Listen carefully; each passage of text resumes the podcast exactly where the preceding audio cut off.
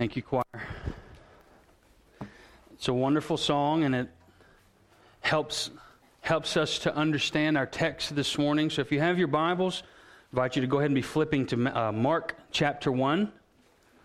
We've been in the Gospel of Mark for some time now, and we will continue. Mark chapter 1. And as I have studied this week and I have tried to internalize this text in my own life, I have been eager to share it with you. Uh, I feel it is very timely for many of the situations going on in your lives that this text speaks specifically to some of you in very particular ways. And for that reason, I'm eager to share it with you. Some of you in particular have been on my heart and in my prayers this week as I have moved through this text. But I'm eager to share it with you anyway because it is God's Word.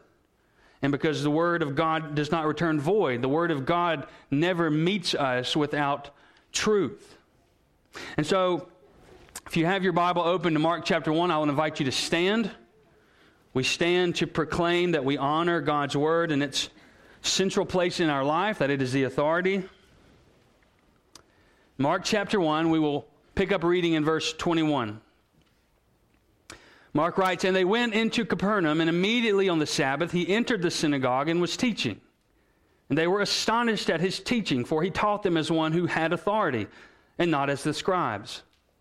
And immediately there was in the synagogue a man with an unclean spirit. And he cried out, What have you to do with us, Jesus of Nazareth?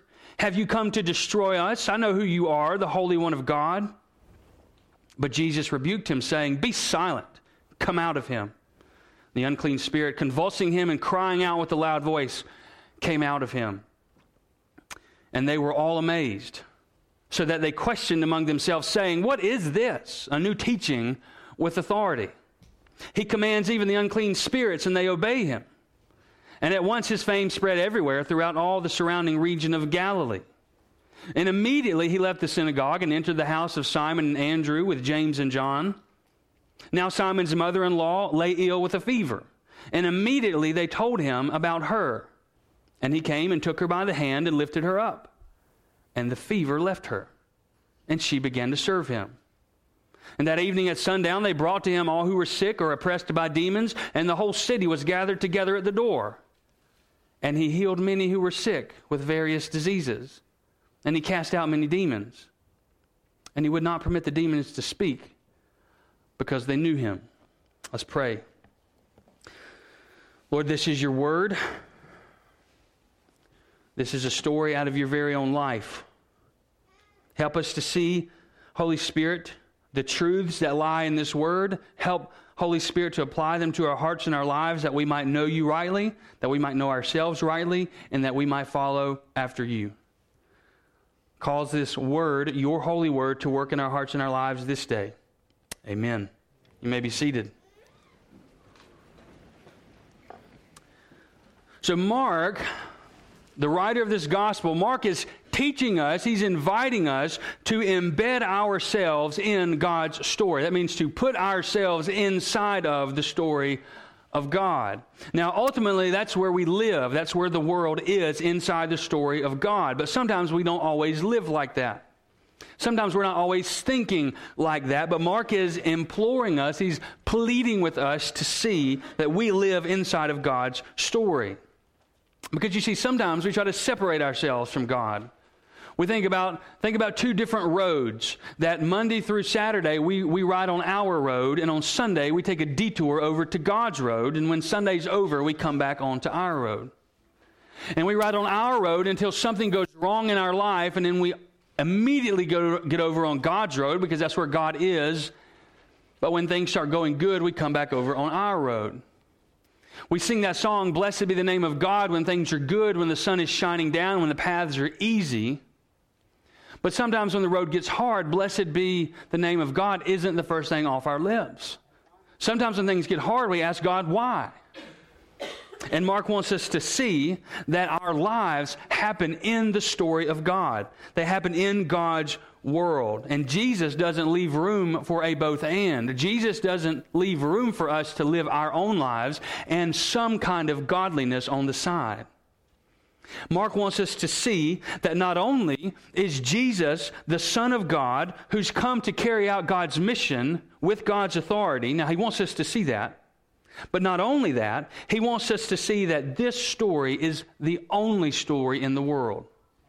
It's the only story that makes sense of every other story. If you want to know who you are as a person, you come to the Word of God. If you want to know who your life is and or what your life is and what's going on in your life and how to deal with your life, we come to the story of God. Because God's story is not just a good story, it's the only story. And that is what Mark is showing us. And so let me, you see there on your notes the main idea of today's sermon that Jesus' teaching and power over demons and sickness gives us a picture of the kingdom of God or the government of God. And it shows us that Jesus has absolute authority over all creation. Jesus is going to teach and cast out demons and heal sickness. And what Mark wants us to see is that Jesus has all authority. And here's my prayer, brothers and sisters, that as we move through this, that the Holy Spirit will help you in ways that you need help. That the Holy Spirit will apply this word, not my preaching of the word, because it will be flawed, but the purity of God's word to your lives in ways that you need it. And so let's move into the first point, which is this that Jesus has authority over the demonic realm. We see this in verses 21 to 28. And before we get into this, I want you to note this all happens on one day. All right, this is a this is a full day, but it's one 24-hour period of time that all of this happens. It says, and they went into Capernaum, which is the place where Peter lived, and immediately on the Sabbath he entered the synagogue and was teaching. Now, if you'll recall from the very first sermon I preached in Mark, I said some people call Mark the go gospel. That it's a fast paced narrative, it's a fast paced story. And if you read through the passage I read, he uses the word immediately a lot. Immediately he went into the synagogue. Immediately he began teaching. Immediately this and that.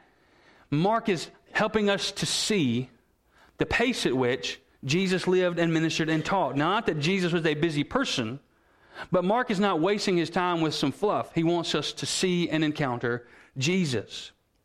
And so on Saturday, which was the Jewish, which is the Jewish Sabbath, they went into Capernaum and into the synagogue. Now, the synagogue is a central place of worship in Jewish life. It's much akin to what we would call a church building here. And we would meet on we meet on Sundays, they meet on Saturdays on the Sabbath. And he went into the synagogue and was teaching. Now, we would find it quite odd if in one of our gathered meetings, someone came in the door and just started teaching. Well, let me help you. We should find that odd if someone did that. Let me just speak as your pastor for a moment. Let's not do that. We want to make sure people are vetted, that they are qualified to teach and preach the word. And that's it, it, can strike us odd in our modern culture that Jesus just goes into the synagogue, which he's never been in, and starts teaching. But you see, in their day, recognized rabbis had that permission. They could just walk into a synagogue and start teaching. Now, I just said a moment ago that this is his first time in here. That was incorrect, so I apologize about that, which is ironic, being I just told you people should preach and teach rightly. But he had grown up in this region. He had grown up in this region and he had been teaching for some time, and so people would have known him or known about him. And so he had the authority, he had the recognition to go into the synagogue and teach. And it said he did just that. He walked in and started teaching. And so, what we need to understand is that teaching, the act of teaching, is central to the ministry of Jesus.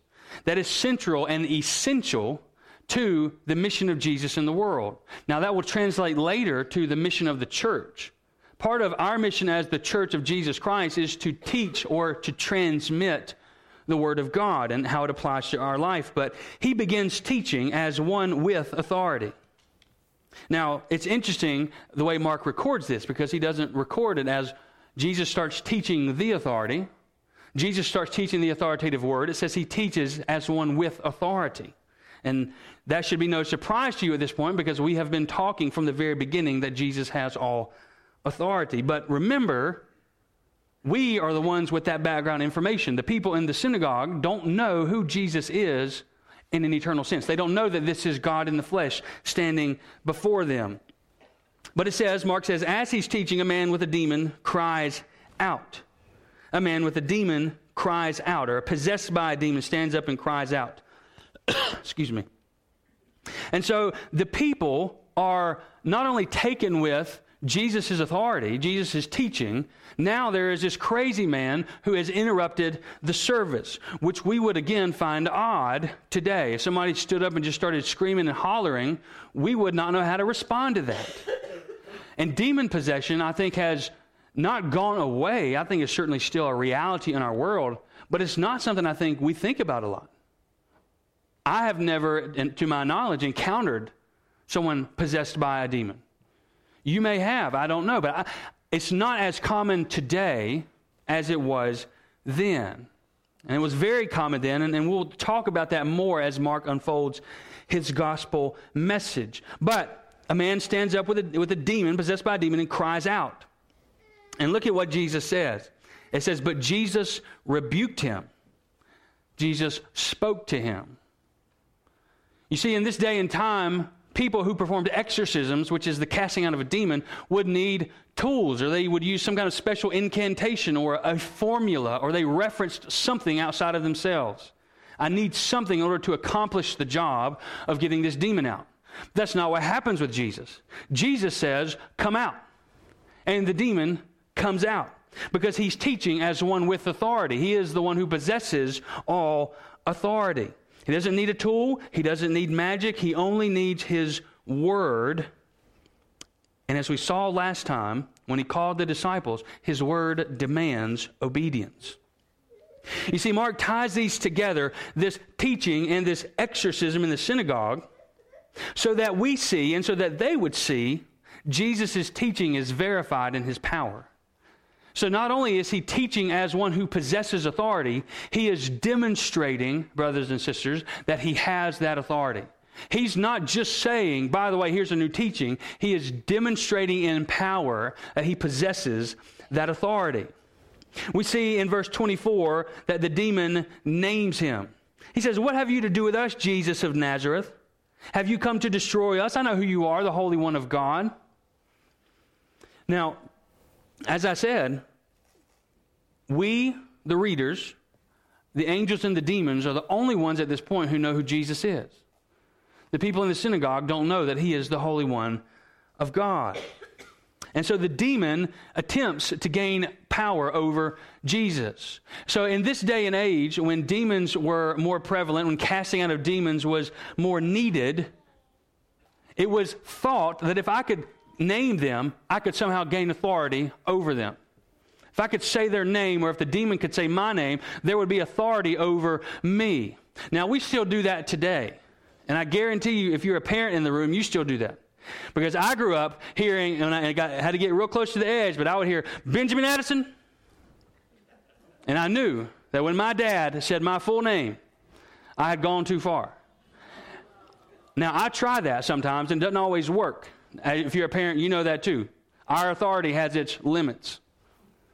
But the same idea was present in this time. And so when a demon says his name, says Jesus of Nazareth, he's attempting to gain control over Jesus. And the people would have known that. The people in the synagogue would have known that. And so they were waiting to see what's going to happen now that the demon has his name. And we see Jesus respond. Jesus will have none of this having authority over him. Jesus speaks to him and says, Come out. And the demon comes out. And so, even though the demon names him in efforts to gain control over him, Jesus says, Absolutely not. He actually speaks. It says in our, in our translation, says, Be silent or be rebuked. It also translates, Be muzzled. And so, Jesus, in saying, Be muzzled, muzzles the demon. He silences him with a word. Jesus' authority, brothers and sisters, overwhelms this demon. Now, notice what the demon says. He asks him a question. He says, What have you to do with us? Have you come to destroy us? Now, later we will encounter a man who's possessed by many demons, but here it seems to be one, and yet he uses this plural language, us. And what Mark is doing, what Mark is doing is reminding us of what Jesus has come to do. Now, perhaps you will remember that when Jesus went into the wilderness for 40 days, he went to do battle against Satan. And he went to battle Satan on behalf of us, the church. And I said in that sermon that what Mark is showing here is that behind every human encounter, behind what we see, there is a spiritual realm. There's a spiritual realm where Satan is at war with God, and Jesus has come to defeat Satan. And by coming out of the wilderness, he has shown that he has defeated Satan. And this demon knows it. This demon recognizes who he is, and he knows Jesus has come to do battle against us and to crush us. And so he says, I know who you are. I know why you've come. And Jesus will not have it. And so he cast the demon out. And so Jesus' encounter, as I said, with Satan in the desert has prepared us for this episode. And these two things will prepare us for every other episode with demons in the future. That Jesus will win, that Jesus has authority over them.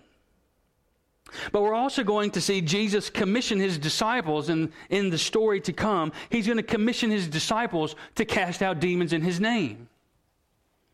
Now, that might, might not strike you as odd, but it should. Because what that tells us is that not only does Jesus have the authority in himself to cast out the demons, he has the authority to vest it in others. You see, if I am given authority by someone else, I'm, I don't have the authority to give it away. I'm still in, I'm still in underneath the one who gave me authority. But we're going to see Jesus give authority to his disciples to cast out the demons. And what that says is that he not only has that authority, but he is the authority. He's not just one who possesses it, he is in himself the authority of God. And so, which leads us to our second point that Jesus has authority over sickness. It says, when he finished, casting out the demons, when he finished his teaching, he went to, or it says he immediately left the synagogue and entered the house of Simon. Now, if you ever been to Capernaum or seen a map of Capernaum, it would have been about the same distance between this room and our fellowship hall. Not a far walk from the synagogue to Simon's house. The town was rather small. It sat on the north side of the Sea of Galilee. But he left the synagogue and he went to the house of Simon and Andrew and it tells us that his mother in law is sick. This is one of the few places in Scripture where it tells us Peter was married, that he had a mother in law, and that she was sick with a fever.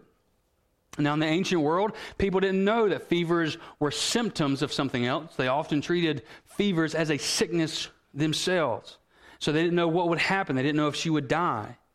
But they didn't have ways to treat fevers then, and so they treated everything very seriously. And so they tell Jesus, that she's sick, and Jesus comes. Notice that Jesus doesn't speak to this lady. He doesn't speak to her. Look at verse 31. It says, He came and took her by the hand. He came and took her by the hand and lifted her up. And then what does it say? The fever left her. The fever left her. You know, it says in Luke, and this is one of my my, I'm going to say that a lot. I have a lot of favorite Bible verses, all right? Just, just roll with it. It's a great picture in Luke's gospel when he's telling this story because it says Jesus rebuked the fever. Think about that. When, when you get a fever or your child gets a fever or somebody that you know gets a fever, do you rush to rebuke that fever? If you're like me, you go get the thermometer and some medicine. We don't rebuke fevers. Fevers are just things that are outside of our control. But it says Jesus rebuked it. That's odd language. That's odd that Jesus rebukes a sickness, he rebukes a fever. And just like here, Luke records that the fever left her. But here, Mark says Jesus touches the woman, pulls her up, and the fever leaves her. That he has authority even in his touch. Even his, even his intentions have the authority of God. But we also see that he's compassionate, that he cares for this lady, that he has genuine concern for the sick and the hurting because he came and sat beside her bed and took her by the hand and healed her. We need not miss the placement of this story in Mark's story. It directly follows Jesus' call to discipleship. It directly follows it. He calls the disciples, he's teaching in the synagogue, and here he's healing Peter's mother in law. Notice also that as soon as Peter's mother in law is healed, she immediately begins serving Jesus. She says she gets up and begins to serve Jesus. And Mark's point is that sickness is to be understood, brothers and sisters, as another avenue of discipleship. Sickness is to be understood as an opportunity for discipleship. And I want to explain some more about that. You see, through sickness and illness and hardship, we are invited to follow Jesus down the road of suffering. And we do not, we do not walk it alone. He meets us on that road by giving us Himself. And Jesus' healing of Peter's mother in law produced service unto God. When Jesus healed her, she immediately began to serve him. And Mark makes no mistake in bringing that to our attention. Some of you are suffering now. Some of you in this room, in this building, under the sound of my voice, are suffering now from sickness, from cancer, from illness, from other physical issues, from stresses with your job. And you see, brothers and sisters, this is not the absence of God's presence in your life. Rather, it is an invitation to know Him more. Whatever is going on in your life that's bringing you suffering as a Christian is an invitation to know God more and to walk with Him closer to walk with Him in a way that you never have. And Mark is reminding us, as I said a moment ago, that all of life happens inside of God's story, it all happens under His authority. You see, we often come to know God more through suffering than through ease. We often come to know God more when we suffer than when things are going good. And so I want to speak to you for a moment as your pastor. Not that I haven't been speaking to you, but I want to, I want to pastor you for the next few moments. You see, Jesus' authority over sickness does not always mean that he heals us here and now. What we see in this text is that Jesus has absolute authority over sickness. If he can rebuke a fever with his touch, he can do anything. If he can cast out a demon with the word of his mouth, he can do anything. But Jesus' authority over it doesn't always mean that he's going to heal us here and now. We need to recognize, brothers and sisters, that God sometimes uses sickness in our lives for a greater purpose. That He sometimes brings hardship and sickness and suffering into our lives for a greater purpose. Sometimes He intends for us to walk the road of sickness and illness in order to find Him. Sometimes He intends for us to walk that road in order to glorify Him and to live to His glory. And while He may not always heal sickness in this life, He always meets us in it. You see, church, Jesus never does us wrong. When we encounter sin in our lives, when we encounter sickness in our lives, and we encounter suffering in our lives, we may say with confidence, brothers and sisters, that God is right, even though we can't see. And when we see that our story, our lives, is ultimately being told within God's story, sickness and suffering take on a new meaning. Knowing that God is with us in our suffering, we see that He is inviting us to receive ultimate healing. He's inviting us to look past whatever is going on with our bodies or with our lives and to see that He heals infinitely and eternally. He's inviting us to experience the enduring and unbreakable reality that He saves and heals our souls. You see, cancer can't get to your soul, sickness can't get to your soul, but sin can. And sin will damn your soul to hell forever without the grace of God through Jesus Christ which is why we desperately need Jesus for salvation. And what Mark is showing us here is that Jesus has total authority over earthly sickness. And that should bring us a lot of hope. But, brothers and sisters, he's inviting us to see something greater than that that Jesus has authority over sin. And that Jesus saves from sin. And it doesn't matter whether you get healed here or not. in Christ, we are healed forever. He invites us to know the text of Romans where it says, I consider that these sufferings right now aren't worth comparing with the glory that is to be revealed. You see, if we understand the truth of God's word, if we get a glimpse of Revelation 21 that I read a few moments ago, if we see what's coming for us in Jesus Christ, anything that happens here is just light and momentary. But if we don't see, if we don't know God, if we aren't following Him, then that sounds like rubbish. If you are not following hard after God and knowing Him through His Word, and you're in the middle, middle of the battle of cancer, that sounds like foolishness that I just said. But God invites us to know Him. Because you see, this is our ultimate reality. That God is reconciling our eternal soul to Himself and bringing us into His presence and giving us unending and unspeakable joy. You see, that's the purpose of our existence.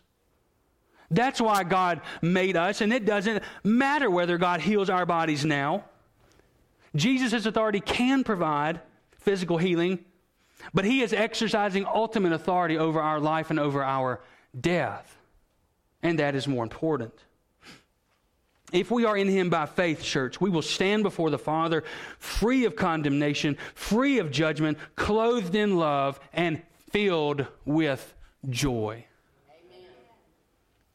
Second Corinthians chapter 4 has been an important text in my life and the lives of some people that I know and love. But I want to share it with you this morning because it, it fits with where we are. In 2 Corinthians 4, Paul is wrestling with the brokenness of life. He's wrestling with the fact that his body is broken, that life is broken, that sin is hard. And here's what he says 2 Corinthians 4, verse 7. He says, We have this treasure in jars of clay to show that the surpassing power belongs to God and not to us. You know what that means? We have the gospel in fragile pots of clay. We have the treasure of the infinite and eternal God in our fragile, breakable lives. And you know why our lives are fragile and breakable? So that we might not forget that God isn't so that we might not forget that we can't get to God on our own. So that we might not forget we live inside of God's story. God doesn't live inside of my story. Amen.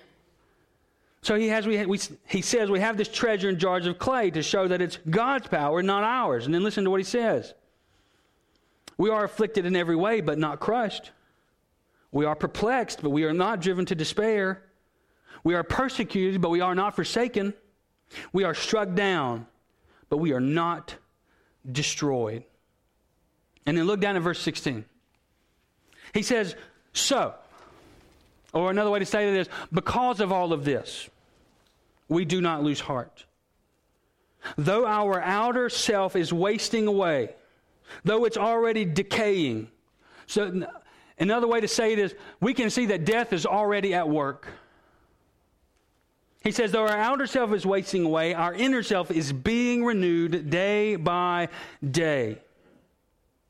And the original Greek language there implies that that's not something that stops, that that's an eternal promise from God, that God will renew you forever.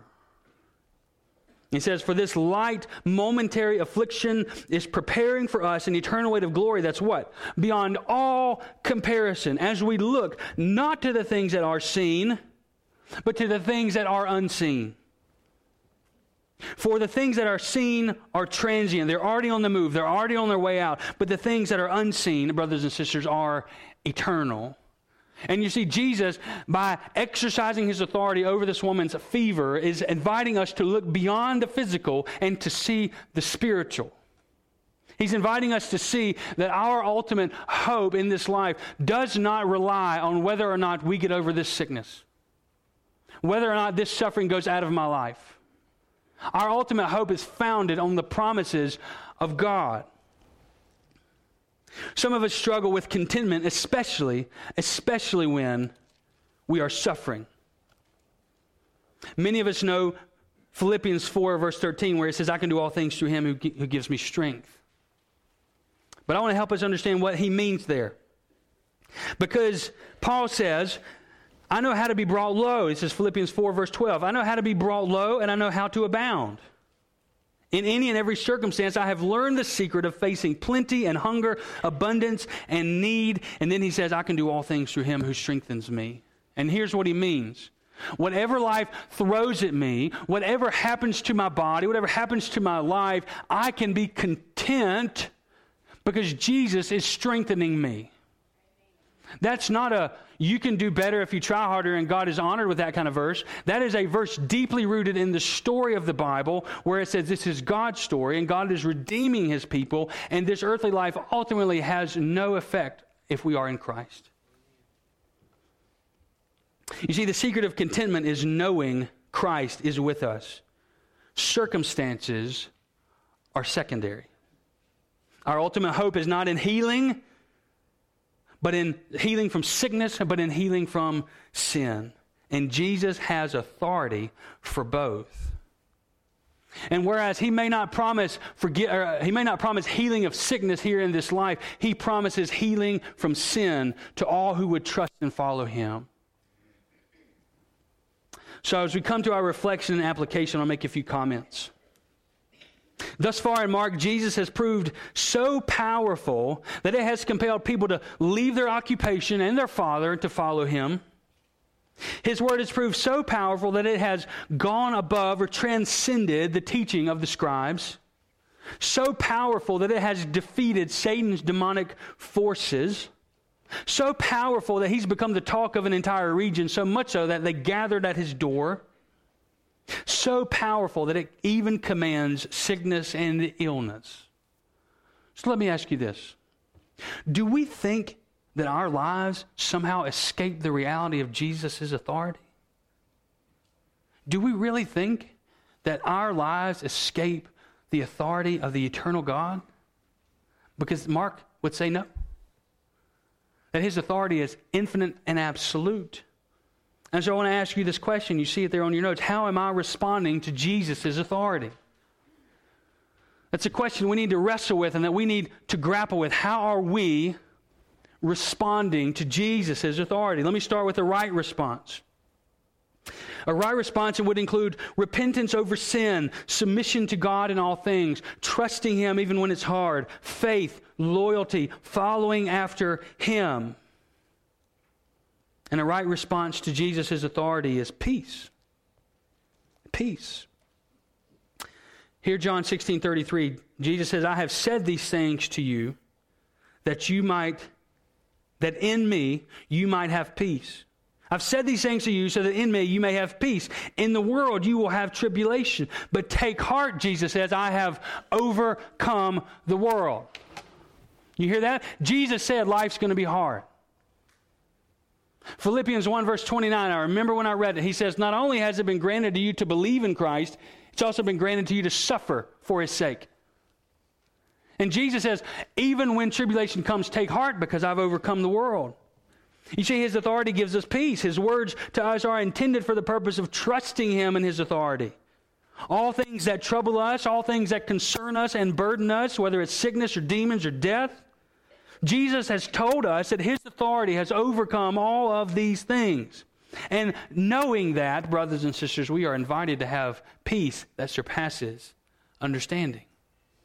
We are invited to have a joy, a joy in the midst of heartache. But you see, there's also a wrong response to Jesus' authority. A wrong response is rejection of his authority, an insistence on my way, an attempt to manipulate God's authority for our own gains and our own benefits. You see, we do that. We try to behave enough to where God will like us, or we'll try to give enough so that God will give back to us, or we'll try to do this, that, and the other to manipulate God to like us, or to forgive us, or to be gracious to us.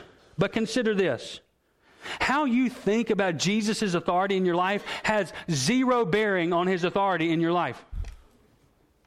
How you think about Jesus' authority, whether it's rightly or wrongly, has zero bearing on his authority in your life. It has zero bearing on his actual authority in the world because his authority stands and persists whether you acknowledge it or not.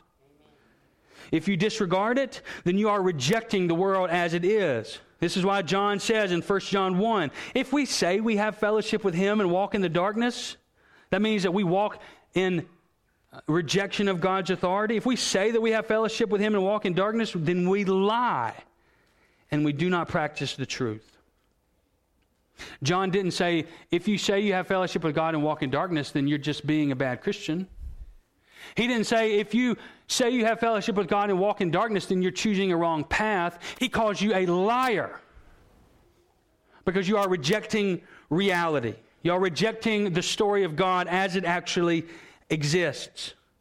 And so, if you are here this morning and you recognize that you have either never fully submitted to the authority of Jesus in your life or that you have outright rejected it, He invites you to find grace and peace and hope in Him this morning. He invites you to find salvation in His name this morning. He invites you to turn from your sin this morning. If you are here and you are struggling with sickness and with illness, and you have had a wrong response to God's authority in that, He's inviting you to repent and find grace. Because you see, our God is a God of love and a God of mercy, but He is a God of authority. And, brothers and sisters, it is a distinct and deep gift that our God has authority over demons and over sickness and over our lives. Amen? Amen. Let's pray together. Lord, your word is good, and your word is life. We can never think too much about your word. We can never have too much of your word in our hearts and in our minds and in our lives. Lord, I pray that your word this morning has worked in our hearts and our lives to stir up affections for you, to stir up worship and praise that has steadied some of us in the midst of hardship. But Lord, I pray that your word has convicted sin, that it will bring about repentance, that it will bring about faithfulness. Lord, as we respond now through song, I pray that we will respond worshipfully, humbly, submissively, but joyfully. Lord, I ask these things in your holy name. Amen. Let's stand together to sing. I'll be down front if you like to pray. Let's stand and worship.